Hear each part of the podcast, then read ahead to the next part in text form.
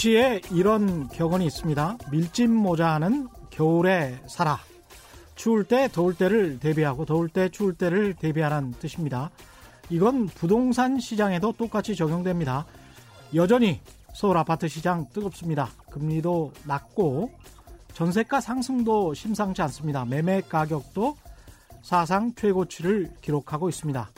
이럴 때 어떻게 해야 할까요? 특히 60대 이상 소득은 마땅치 않은데 가진 건 집뿐이다. 이런 분들 많죠. 이런 사람들이 은행 대출을 잘 갚아나가고 있을까요? 지난해 말 한국은행의 금융안정 보고서를 보면 이자만 갖고 있다. 그러니까 나중에 이제 원금은 일시 상환한다는 이야기죠. 이자만 갖고 있는 60대가 아, 무려 40%가 넘습니다. 30대, 40대 이 비율이 25% 수준인 것에 비교해 보자면 그러니까 60대의 경우는 원금은 나중에 갚겠다고 미룬 사람들이 상대적으로 훨씬 많다는 뜻이 됩니다. 나중에 언제? 나중에 뭘로 갚을까요? 50대 이상의 자산 80% 정도가 부동산이고 난 가진 게 집밖에 없다는 사람들이 대부분인 나라에서 말입니다. 그래서 계속 강조하는 겁니다.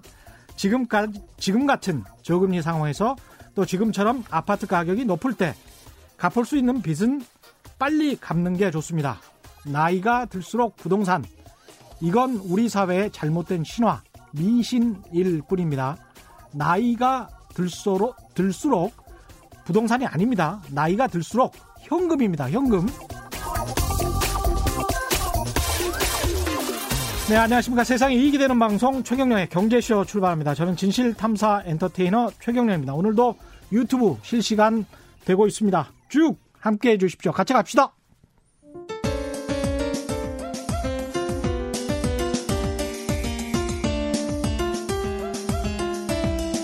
어려운 경제 이슈를 친절하게 풀어드립니다. 돈 되는 경제 정보를 발빠르게 전해드립니다. 예리하면서도 따뜻한 신사 이종우 이코노미스트의 원포인트 경제 레슨.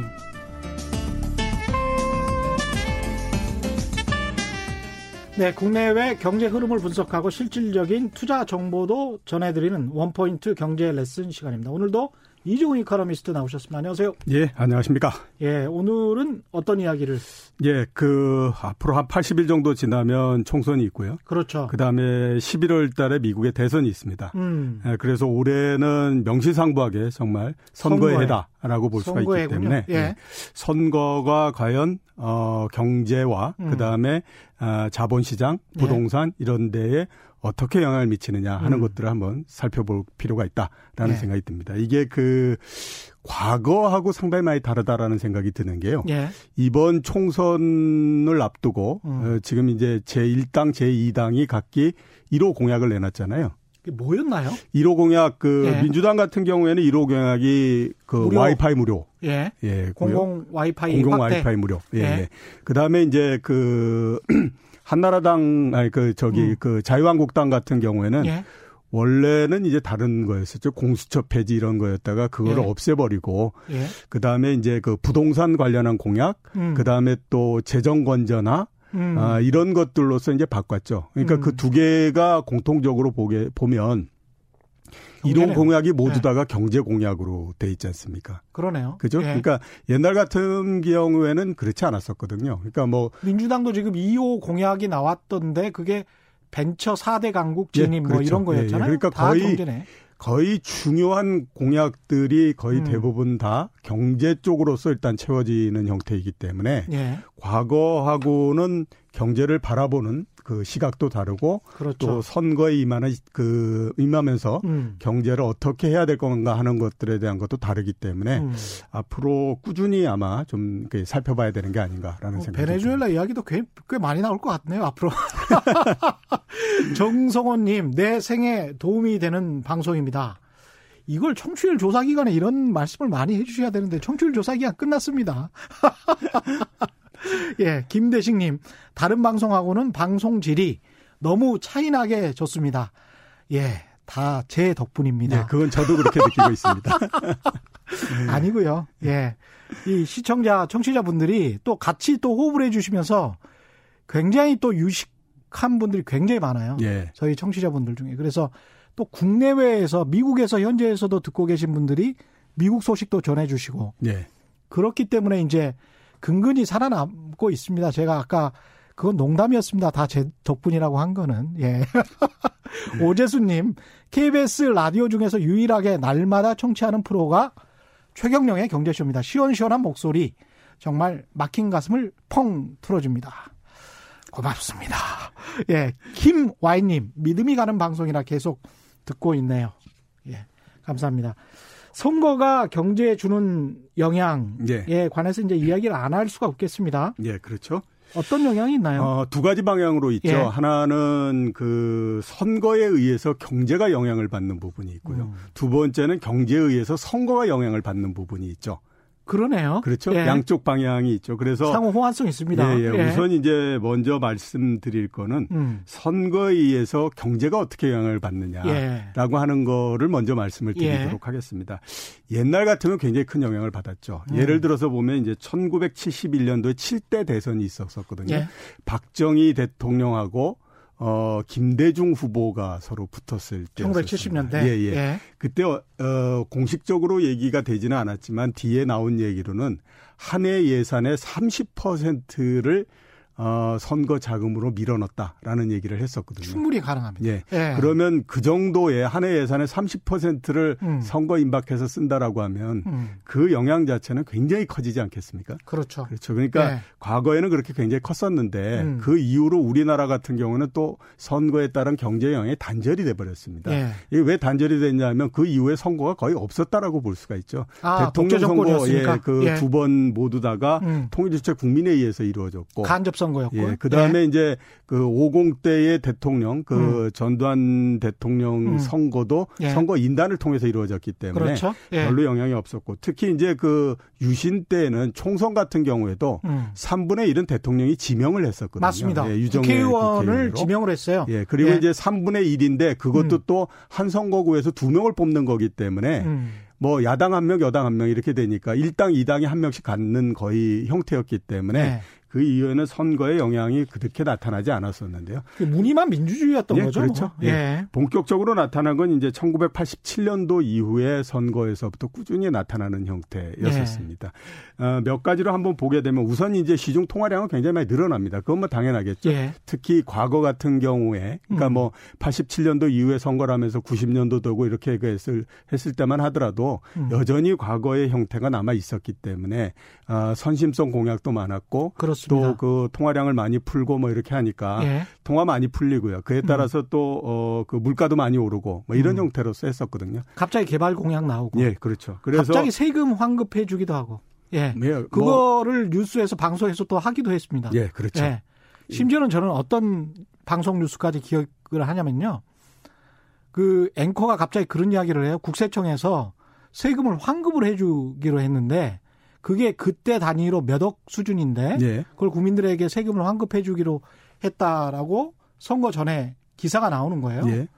근데 세금을 그러면 잘못 걷어갔다는 이야기 아니에요? 정부에서. 예, 그렇죠. 예. 그럼 그걸 비판을 해야 되는데 요즘 같았으면 이제 비판을 했을 거예요. 애시당초 잘못 걷어갔지 않았느냐. 예. 그런데 그때는 마치 이제 시혜를 베푸는 것처럼 몇 억을 환급을 해주기로 했다. 이런 예. 식으로 이제 선거 전에 나오고 뭐 그랬던 기억이 예, 납니다. 그렇죠. 예. 그렇기 때문에 아무튼 그 통화도 많이 늘어나고 음. 그다음에 물가도 상당히 많이 상승하고 음. 했었고요.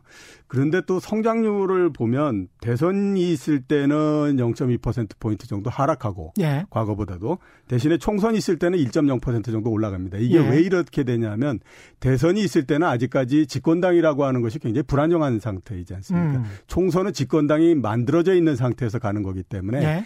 그 정책의 역량 그다음에 정책의 그 몰입도가 훨씬 더 강해져 가지고 음. 총선 때 훨씬 더 크게 영향이 나타나는 형태가 아, 됐었죠. 그렇죠. 예, 그리고 우리가 일반적으로 월가에서 많이 얘기하는 것이 뭐냐면 선거 전에 악재 없다라는 얘기를 굉장히 많이 하는데 많이 했습니다. 예, 우리나라 같은 경우에는 선거를 앞두고는 주가가 굉장히 좀 많이 변화하는 모양들을 굉장히 많이 보였었습니다. 음. 그래서 일관된 모양은 잘 안 나오고요. 네. 어, 그랬는데 대부분 보면 주가가 그렇게 좋지는 않은 형태였었다. 아무래도 민주주의 역사가 일천하니까 예. 미국처럼 100년 동안의 어떤 주가 그래프를 통해서 예.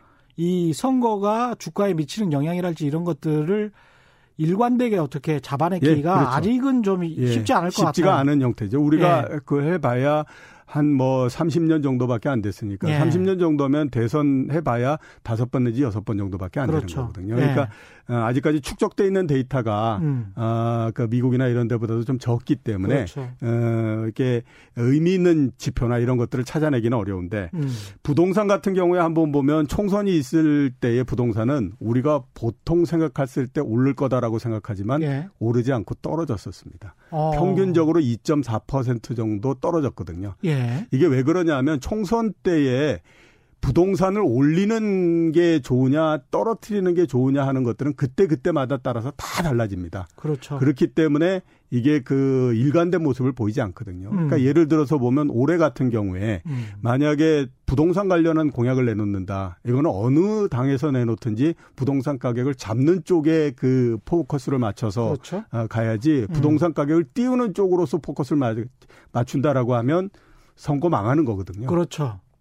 그러니까 이런 그 각기 각기 다 다른데 예를 음. 또 우리가 들어서 한번 보면 2008년도 총선 때는 음. 총선을 갈랐던 게 뭐냐면 아, 뉴타운 개발이었었습니다. 아, 그죠? 기억납니다. 예. 예. 그러니까 이렇게 부동산은 그때 그때에 따라서 아, 이게 오르는 공약이 될, 먹힐 때가 있고 떨어지는 공약이 먹힐 때가 있고 이래서 음. 어, 일관된 모양이 안 나오는데 평균적으로 봤을 때는 총선 때에 부동산 가격이 좀 떨어지는 것이 일반적인 형태였었습니다. 어, 생각 하고는 약간 좀 반대네요. 예, 그렇죠. 제가 이 부동산과 관련해서 선거자금과 관련해서 과거에 다큐멘터리를 한번 만든 적이 있는데 예. 그때 이제 서울시 도시개발국장 과장했던 그 서울시립대학교 명예교수를 만나서 이야기를 들었었어요. 예. 그때 당시에 선거자금은 일종의 이제 비자금이니까. 그렇죠. 예. 부동산을 통해서 미등기 전매를 통해서 가령 정권에서 100억을 던져주고 3천억을 만들어 봐라. 예. 한달 만에. 그러면 그걸 이제 강남 부동산 시장에서 미등기 절매를 직접 합니다. 예. 이건 소, 서울시 도시개발 예, 예, 그렇죠. 과장이 직접 증언을 한 것이고 그때 당시에 이제 찾아왔던 사람이 서, 그 이른바 이제 청와대 경호실장인데 그분 이름까지 쭉 들었었는데 하여간 그렇게 이제 비자금도 있고 지하경제도 있고 이른바 암시장도 있었던 그런 과거하고는 달리 지금 같은 경우는 그래도 그나마 경제가 그 양성화 다 돼 있다고 예, 봐야 그렇죠. 되잖아요. 예, 예. 그랬을 때 그 정권에서 경제의 선거 때문에 얼마나 영향을 미칠 수 있을까? 그것도 예.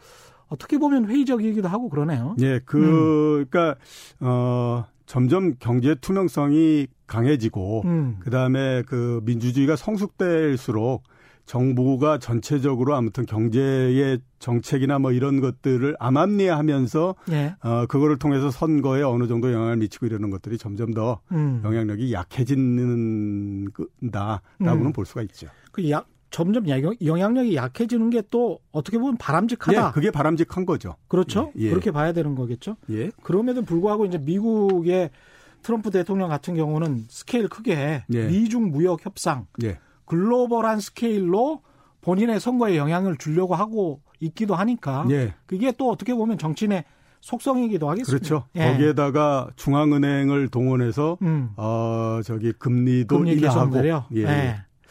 이 금, 기업 심리에도 영향을 미치죠. 예, 기업 심리에도 굉장한 영향을 미치죠. 이것도 예. 이제 시간이 지나면서 조금씩 약해지는데요. 그냥 음. 사례를 들어서 우리가 생각해 보면 예. 이야기가 굉장히 쉽습니다. 음. 1992년 대선 때에 현대의 정주영 회장이 후보로 나와서 국민당을 만들어서 3등을 했지 않습니까? 맞습니다. 그왜 국민당을 만들었냐 얘기했더니 이런 어. 얘기를 했지 않습니까? 이전에 선거 때나 뭐 할 때마다 얼마나 음. 돈을 많이 달라고 하든지 정말 차라리. 질려서 차라리 내가 하는 게 낫겠다라는 어. 생각을 했다. 이런 얘기를 얘기를 했지 않습니까? 그러니까 예. 그만큼 선거라고 하는 것이 특히 또 음. 명운을 걸어야 되는 이런 선거가 있고 할 때마다 예. 그 기업들한테는 굉장히 부담이 될 수밖에 없는 형태였고요. 그렇죠. 근데 이게 92년도 그렇게 전부 다 표면화 됐었는데도 그걸로 끝났느냐? 음. 그게 아니고 2002년도 대선 때 어떤 일이 또 있었냐면 왜 그 유명한 차떼기가 또 있었지 않습니까? 맞습니다. 차떼기. 예. 그러니까 네. 이게 그 참 기업 입장에서 봤을 때는 고쳐지기가 상당히 어려운데도 불구하고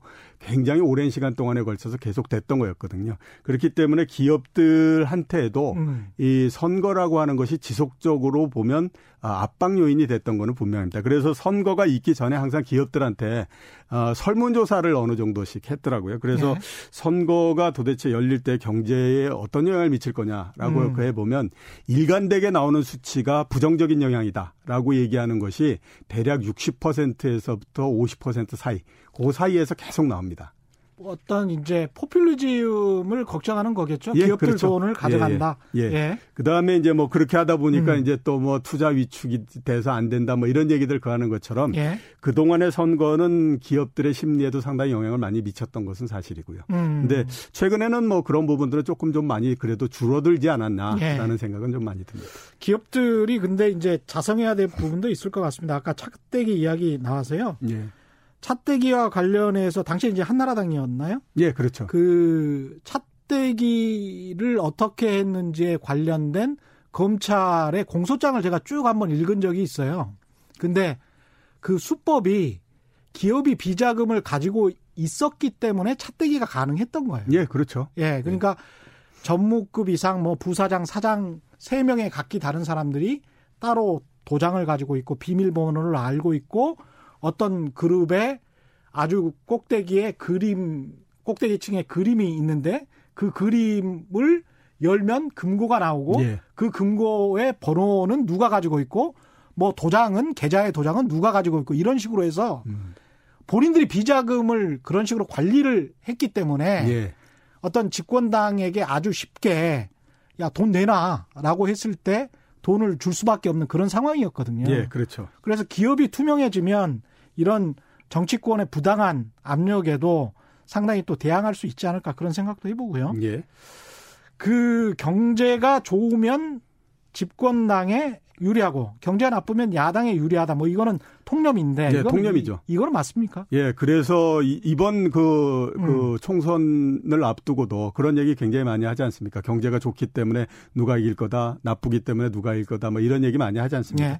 이거는 전체적으로 봤을 때 이제 이걸 경제 투표라고 얘기를 하는데요. 음. 미국 같은 경우에는 잘 들어맞습니다. 아, 그러니까 아, 예, 미국 예. 같은 경우는 1960년 이후에 14번의 대통령 선거가 있었는데 예. 요런 구도였습니다. 그러니까 그 저기 선거가 열리는 해에 그 성장률이 음. 그 대통령이 집권 그러니까 과거 이제 나오려고 하는 그그 그 집권당이 과거 제일 첫 번째에 이제 집권을 했을 때 1년 차 있지 않습니까? 네. 그때 성장률보다도 높게 되면 음. 그러니까 그이 선거를 하는 마지막 그, 해 예, 마지막 해 성장률이 높게 되면 대부분 다 집권당이 다 승리를 하는 형태였죠. 그냥 이것 때문에 이제 트럼프의 가능성이 높다 이렇게 예, 이야기를 그렇죠. 하는 거잖아요. 예, 예. 예. 그리고 또 하나가 이제 실업률이 6%를 넘는 상태에서 선거를 하게 되면 어, 집권당은 꼭 진다. 이런 실업률이 얘기를 6%를 예, 넘는 예. 상황에서 예, 지금 그래서 미국 실업률은 뭐 3.5%대니까요. 예. 그래서 저번 그 대선 하기 전에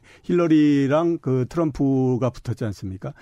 예. 어, 여론조사도 그렇고 모두 다 힐러리 클린턴이 이길 거다라고 음. 얘기를 했었는데요. 음. 그 당시에 실업률이 6.5% 정도였거든요. 예. 이 벽을 역시 깨지를 못한 형태였었죠. 아, 그러니까 실업률이 계속 개선이 되는데도 불구하고 아무튼 음. 그게 되지 않았었고. 근데 이제 우리나라 같은 경우에 보게 되면 경제 투표가 일부 이루어지기는 하지만 예.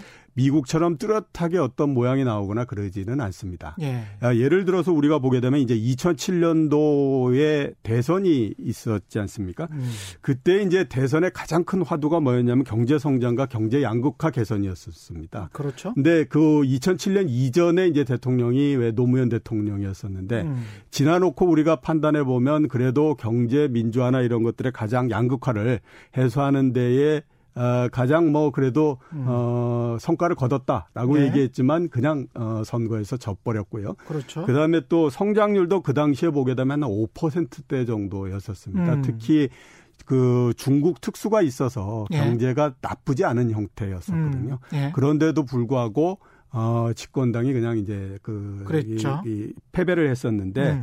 그래서 이런 것들을 보게 되면 우리 같은 경우는 아직까지는 음. 경제 투표의 경향도 조금 있기는 하지만 예. 그거 이상으로 또 그냥 그 비경제적인 그 요인들 요소. 예, 이런 것들이 이제 크게 작동을 했다라고 볼 수가 있죠. 인간이 뭐 경제적인 요인 때문에만 투표를 한다면 강남 좌파라는 말도 생겨나지가 않았을 거고. 예, 그렇죠. 예, 강남 우파도 있을 거고. 예. 예, 강북 좌파나 강북 우파도 있을 거 아닙니까? 예, 그렇죠. 예, 그래서 그러니까 그 이 경제 투표가 우리나라에 맞느냐 틀리느냐 하는 것들에서 예. 가장 그 대표적인 케이스로 우리가 예, 그 꼽아볼 수 있는 게 97년도에 외환위기가 나고 그 다음에 한 달 후에 대선이 있었지 않습니까? 0점 몇 퍼, 1점 몇 퍼센트 차이로 어, 그 김대중 대통령이 승리를 했었는데 음. 그때 만약에 이제 어, 저기 그 우리 그 이인재 후보가 없었다라고 하게 되면 과연 맞습니다. 이겼겠느냐라는 예, 예, 얘기를 많이 예. 했습니다.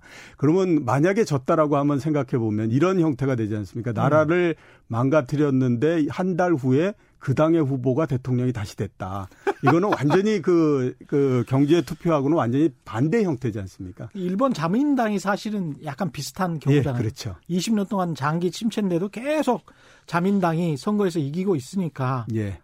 그런 아주 특이한 형, 형태가 예, 그래서 우리는 있죠. 지금 예. 보면 비경제적인 투표에서 경제적인 투표로 지속적으로 조금씩 계속 넘어오는 음. 형태다. 이렇게 이제 볼 수가 있습니다. 예. 그게 어떻게 보면 또 다이나믹한 한국의 특징일 수도 있을 것 같고요. 예, 그렇죠. 그 선거에서 어떤 당이 이기냐에 따라서 산업 정책이나 이런 것도 좀 달라질 수 있을까요? 산업에도 영향을 줄까요? 예, 미국 같은 경우에는 이게 굉장히 뚜렷하게 나타납니다. 아, 그렇겠습니다. 예, 예. 그러니까 예, 미국 같은 경우에는 예. 민주당이 승리를 하게 되면 음. 금융업이나 IT 이런 쪽이 굉장히 좋고요. 예. 그 다음에 이제 공화당이 승리를 하게 되면 에너지나 아, 유틸리티 이런 쪽이 굉장히 좋죠. 예. 그래서 이제 가장 대표적으로 이 양극단이 나눠가지고 붙었던 게 2000년도에 음. 그 아들 어, 부시하고 예. 어 이게 그 붙었었거든요. 그랬죠. 그때 이제 아들 부시가 텍사스를 맞습니다. 기반으로 해서 예. 그 다음에 이제 석유 쪽에 기반이었지 않습니까? 텍사스는 다 공화당 판이라고 보면 되고, 예, 예, 그렇죠. 예, 캘리포니아는 다 민주당 판이라고 보면 예, 됩니다. 그래서 예. 이겼을 때 에이, 설마 그렇게 되겠냐 했는데 음. 그 다음에 보면 뭐 어, 중동에 들어가고 뭐 이래가지고 그 이후서부터 유가가 굉장히 많이 올라가고 했었거든요. 그렇죠. 그래서 미국 예. 같은 경우에는 분명하게 이렇게 딱 나눠지는 형태로서 돼 있습니다. 그러니까 텍사스가 이번에 이제 그 KBS 9시 뉴스에서 또 다른 어떤 특종을 하기는 했는데요. 텍사스 그 론스타가 예. 그 론스타가 텍사스 기업이거든요. 예. 예. 근데 그게 그 시기 때 아들 부시 때 와가지고 이제 해먹은 거 아니겠습니까? 네, 그렇죠. 한국에서. 예, 예.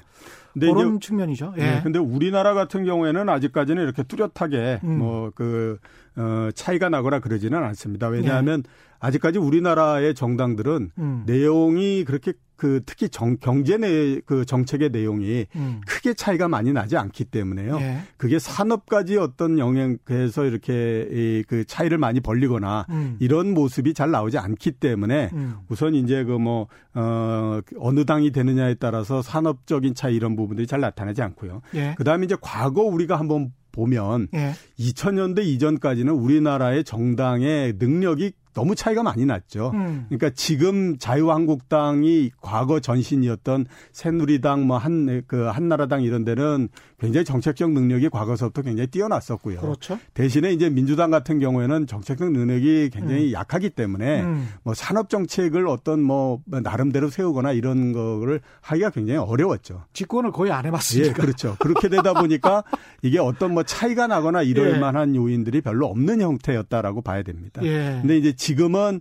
그래도 이제 그 이 지금 민주당의 그이 음. 정책적 능력이 상당히 많이 향상이 되면서 음. 산업 정책이나 이런 것들이 이제 조금씩 차이가 나가기 시작하고 있다라고 음. 이렇게 볼 수가 있는 거죠.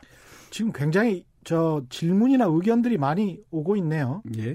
빈 실버님 찻대기를 해도 뽑아주는 사람들이 많은 게 더 문제. 결국 정치 경제 수준 우리나라 국민들의 의식 수준일 수도 있겠습니다. 예, 그런 의견이신 것 같고요.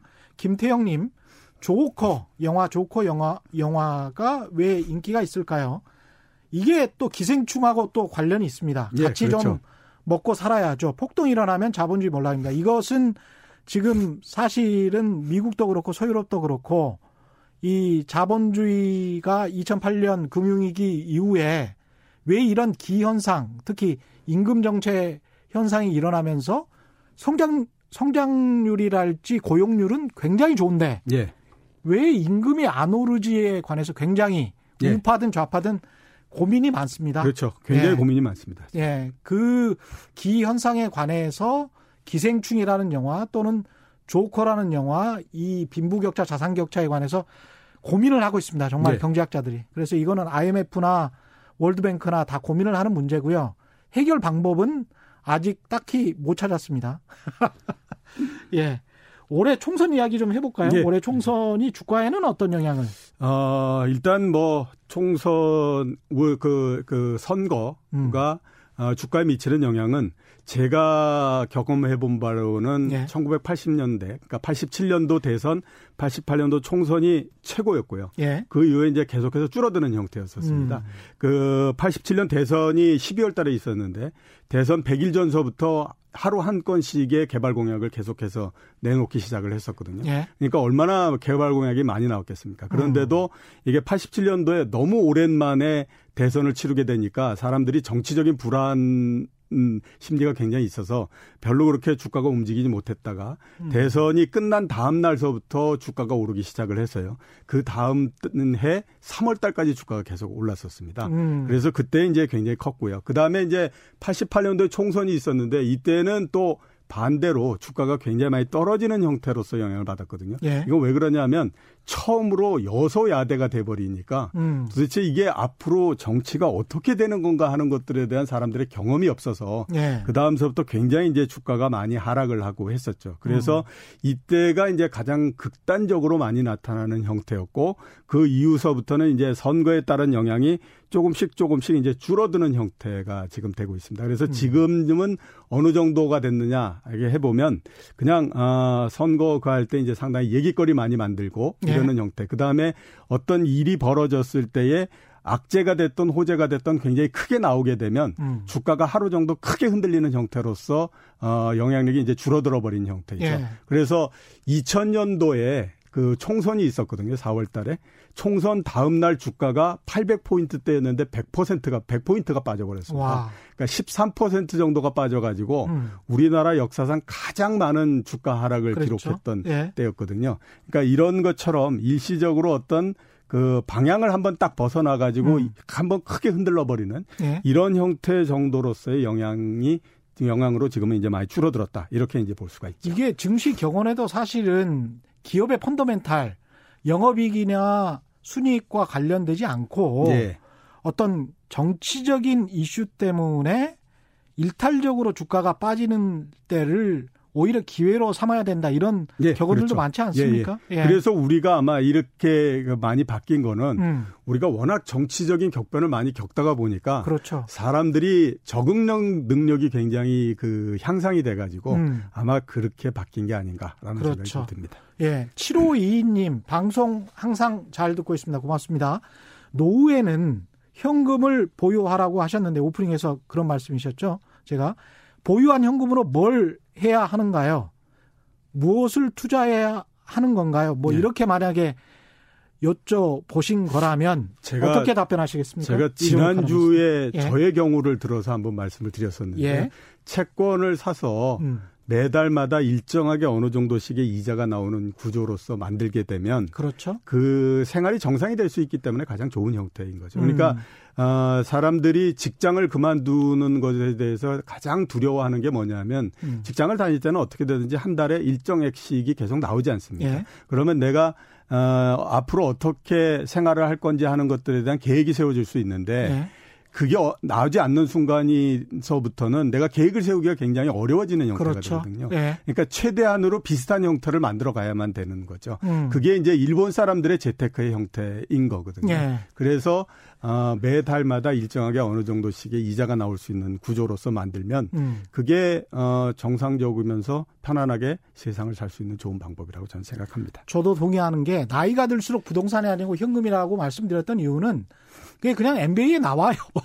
경영학대학원에서 그런 거 가르칩니다. 그러니까 개인 자산에 관해서 가르치는데 부동산이라는 건 움직일 수가 없지 않습니까? 그렇죠? 그래서 예. 잘못돼서 그 굉장히 좀 아파트 가격이 하락된다 그럴 때 팔고 싶을 때 또 못 팔 수가 있어요. 그리고 예. 가격이 너무나 떨어질 수도 있고 그렇기 때문에 가격이 좋을 때 가, 충분히 가격을 받아서 그걸 현금화 시켜 가지고 여생을 충분히 쓰고 돌아가시는 게 저도 이제 한국 나이로 50인데 그렇죠. 영원히 살 수는 없는 거 아닙니까? 네, 그렇죠. 뭐한 30년 계산을 해본다면 그 현금 흐름을 자신의 자산까지 다 포함해서 원금까지 다 포함해서 다 쓰고 가시는 게 그리고 좀 주변에 아픈 이웃들도 좀 돕고 따뜻한 관계를 맺고 그리고 이제 인생을 정리하는 게 가장 바람직하지 않나 그런 네. 의미에서 현금이다. 그런 예, 말씀을 그렇죠. 드렸던 겁니다. 예. 예. 선거 얘기가 나왔으니까 정치인 예. 테마주 한번 말씀을 드려야 되지 정치인 않나. 테마주. 예, 예. 말씀드려야 되지 않나 싶은데요. 예.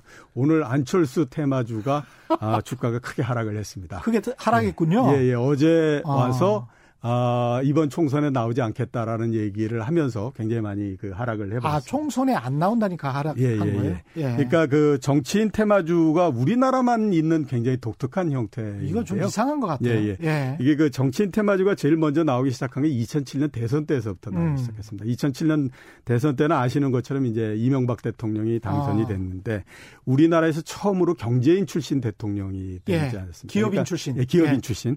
그러니까 기업인 출신이다 보니 보니까 연관 분야가 다른 정치만 했던 양반들보다 그러니까 뭐 YS나 DJ보다도 훨씬 더 많죠. 예. 그죠? 그다음에 이제 공약도 그 당시에 아 기억해 보시면 한반도 대우나 이런 음. 거였습니다.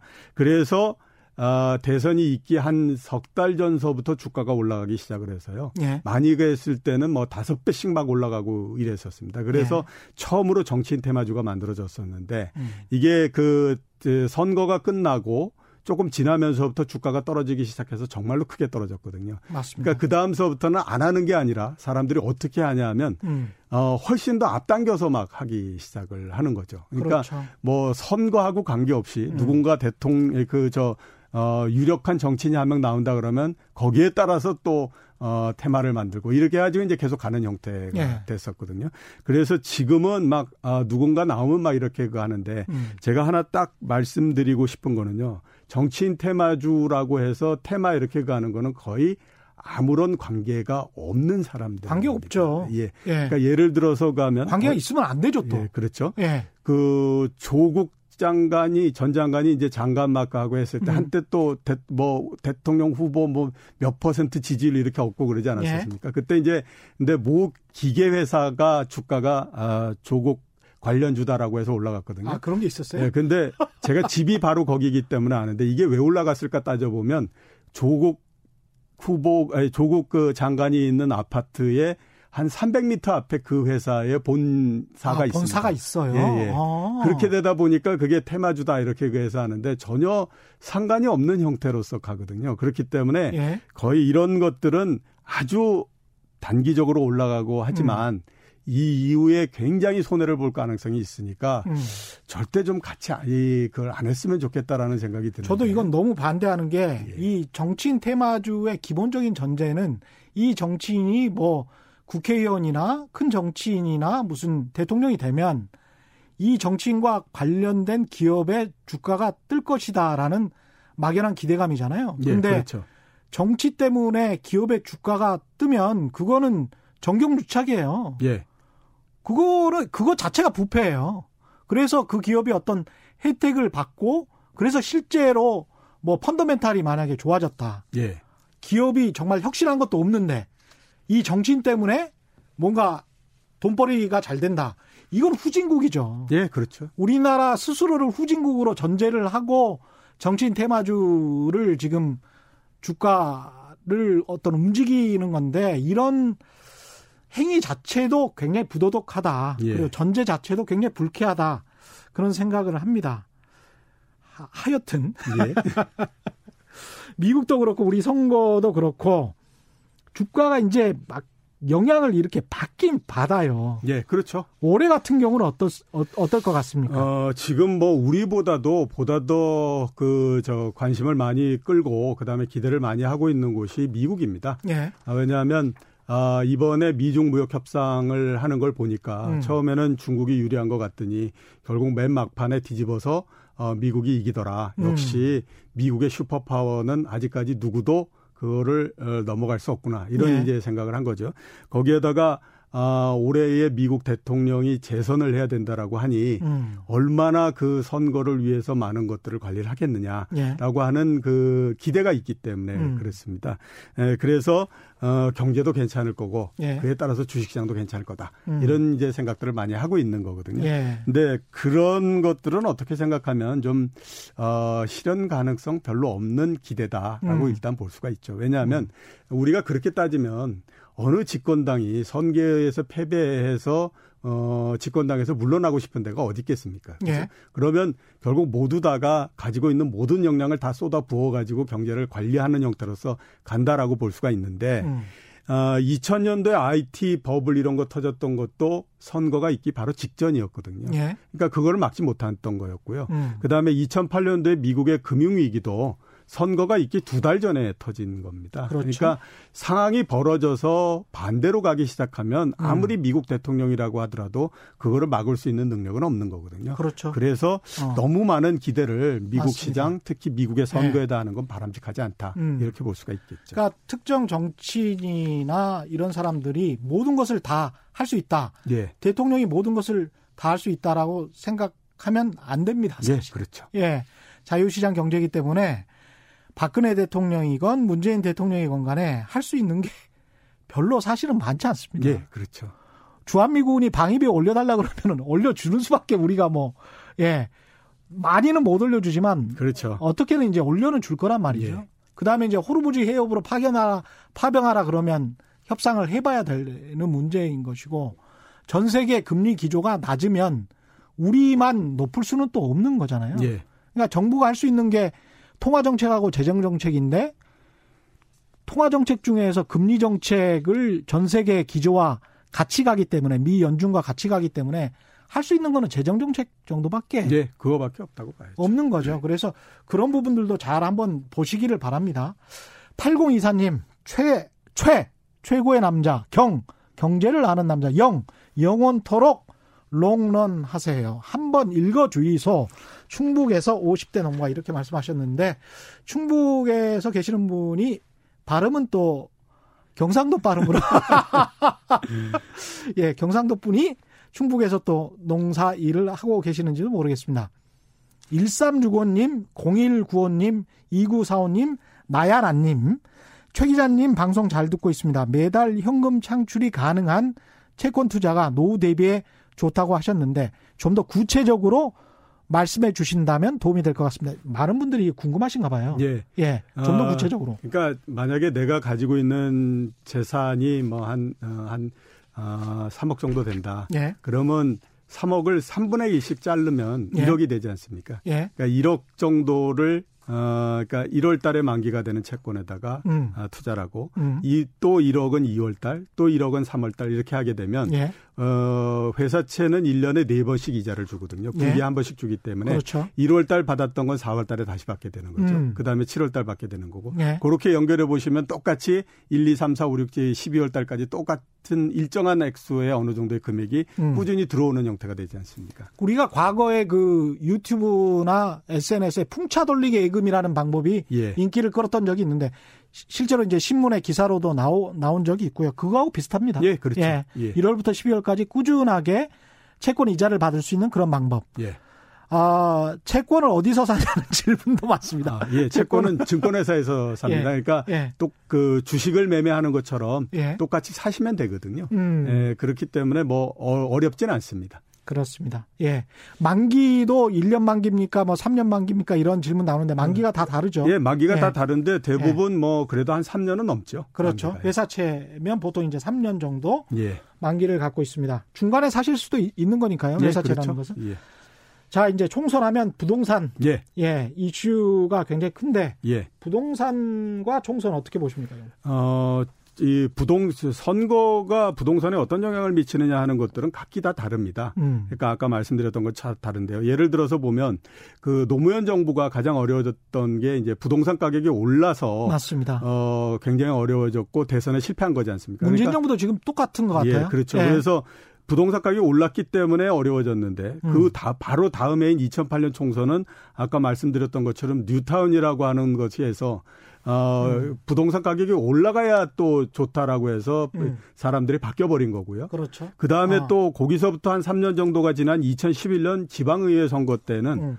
부동산 가격이 아 이게 그 뭐 정부가 부동산 가격을 계속 유지할 수 있는 능력이 없구나라고 생각해서 음. 선거가 끝난 다음에 부동산 가격이 떨어져 버렸어요. 음. 그러니까 이런 것처럼 굉장히 많이 차이가 나는 형태가 되는데요. 음. 이번 총선 같은 경우에는 어떻게 됐던지 앞에서 말씀드렸던 것처럼 부동산 가격을 잡는 쪽으로 일단 갈 걸로 그렇게 보입니다. 근데 집권 여당은 당연히 네, 그렇죠. 그렇겠죠. 집권 네. 여당하고 야당이 서로 음. 포인트가 좀 다른데요. 네. 집권 여당 같은 경우에는 이제 뭐 다른 것보다도 청년과 신혼부부에 대한 주거 정책, 그다음에 부동산 시장 안정 정책 이렇게 그러니까 그 특정한 지역, 그냥 특정한 그 세대나 음. 이런 쪽에 에, 보다 더 집을 얻기 쉽게 만드는 쪽에 정책을 필려고 할 거고요. 예. 그다음에 야당 같은 경우는 그거보다는 재건축 규제를 완화하고 그다음에 아. 또뭐 공급을 더 늘리고 예. 이런 쪽으로 이제 가는 음. 정책을 필 걸로 그렇게 생각이 되는데 음. 어, 이번 같은 경우에 이제 그 어, 자유한국당이 중간에 어떤 정책을 하나 내놓냐면 어, 3기 신도시 개발을 폐기하겠다 이런 정책을 내놨습니다. 3기 신도시 개발 이게 왜. 그러냐면 일산에다 맞춘 정책인 거예요. 아. 일산 부동 네, 부동산 가격이 떨어진다 어쩐다 하니까 이게 3기 신도시를 없애면 이제 그쪽에 음. 포커스 이렇게 들어가기 때문에 그다음에 이제 거... 강남 재건축 같은 경우는 그쪽의 규제를 다 풀겠다라고 예, 그렇죠. 하면 예, 예. 이제 강남 서초 송파 예. 그 다음에 이제 다른 강북에도 재 개발하는 곳이 많으니까요. 예, 그러니까 예. 어, 이, 여기서 보는 것처럼 예. 이번에 부동산 정책은 큰 틀에서는 부동산 가격을 잡는 쪽인데 음. 강문으로 들어가게 되면 각기 다 다른 형태의 정책들로서 들어가기 때문에 음. 일관된 형태의 모양이 나오지는 않는다 이렇게 볼 수가 있죠. 이게 그 선거 끝나고 향후 추가적으로 뭐 예상되는 부동산 정책이나 예. 이런 거는 있을까요? 어, 일단 뭐 총선까지가 음. 정책이 음. 들어가는 것에 가장 강하게 들어간다라고 봐야 될 것 같고요. 예. 그 다음에 이제 어떻게 되느냐 하는 것들은 그 총선의 결과에 의해서 상당히 많이 좌우된다라고 볼 수가 있습니다. 음. 지금 시장에서 많이 그 얘기하고 있는 게 뭐냐면 예. 한 2, 3년 정도만 더 버티면, 버티면, 되는 거 아니야? 이런 얘기도 많이 있습니다. 왜냐하면 어, 이번 정부가 워낙 이제 부동산 음. 가격을 잡겠다라고 하는 네. 여러 정책을 펴고 있는데 규제책이 많죠. 예, 혹시 네. 누가 알아 다음 대선에서 집권당이 바뀐다든가 그렇죠. 아니면 바뀌지 않는다고 하더라도 네. 요 다음에 민주당 음. 똑같은 정부가 들어온다고 하더라도 정책의 음. 기조가 달라질 수 있는 거 아니야? 음. 이렇게 가니까 그러면 아 여기 그 좀 한 2, 3년 정도만 어떻게 그냥 어, 세금 몰고 버텨보면 어떨까 이런 이제 생각을 하는 거거든요. 예. 근데 이번 총선에서 만약에 지금의 집권당인 민주당이 크게 승리한다라고 하면 음. 이그 정책이 바뀔 가능성이 어, 희박하다라고들 음. 생각을 하기 때문에 음. 오히려 그때서부터는 상당히 많은 매물이 나오거나 이럴 가능성이 상당히 있다라고 봐야 되죠. 앞에서 제가 음. 2011년 지방선거 때 말씀을 드렸지 않습니까? 예. 그 전까지는 부동산 가격이 굉장히 그래도 떨어지지 않고 안정적이었었는데 예. 아 이게 정부가 전체적으로 힘을 보니 부동산 가격을 뭐 계속 유지하거나 이럴 수 있는 능력이 없구나라고 생각하니까 그 다음서부터 가격이 막 떨어지기 시작했던 그렇죠. 거거든요. 그러니까 네. 이번 같은 경우에 총선 이후에 부동산 가격이 어떻게 되느냐 하는 것들은 음. 총선의 결과하고 상당히 또 밀접하게 영향을 갖는다. 이렇게 이제 볼 수가 있는 거죠. 제가 최경영의 경제쇼 플러스에서 올바른 투자, 올바른 투표는 다르지 않다라고 말씀을 늘상 드리는데요. 부동산 같은 경우도 그런 것 같습니다. 그러니까 유권자가 55%는 집을 가진 사람들이에요. 네, 그렇죠. 그리고 45%는 무주택자들이에요. 그렇게 되면 55%의 사람들이 집 가격이 당장 떨어지는 것에 관해서 속마음을 이야기를 해보라라고 한다면 도덕적 당위로 말고요. 예. 집 가격은 다른 미래 세대를 위해서도 좀 장기적으로 봤을 때 떨어져야 되는 거는 맞지만 속마음은 일가구 일주택자라고 할지라도 그래도 조금 내 집은 올랐으면 해 이런 현실적인 그렇죠. 마키아벨리적인 그런 생각들이 예. 있거든요. 그렇기 때문에 투표라고 하는 것은 그렇죠. 자기 욕망의 표출인 거거든요. 그러니까 그런 것들을 정치인들이 또 계산을 엄청 할 거란 말이에요. 예, 표 계산을. 그렇죠. 그게 또 어떤 영향을 미칠지는 모르겠습니다. 예. 김미성님 꼭 지킬 공약만 하길. 이 말씀이 정답이신 것 같고요. 예. 오늘 말씀 감사합니다. 지금까지 이종우 이코노미스트와 함께했습니다. 고맙습니다. 예, 고맙습니다. 예. 저희가 준비한 최경령의 경제쇼 여기까지였고요. 저는 내일 4시 10분에 다시 찾아뵙겠습니다. 저는 KBS 최경령 기자였습니다. 지금까지 세상에 이익이 되는 방송 최경령의 경제쇼였습니다. 고맙습니다.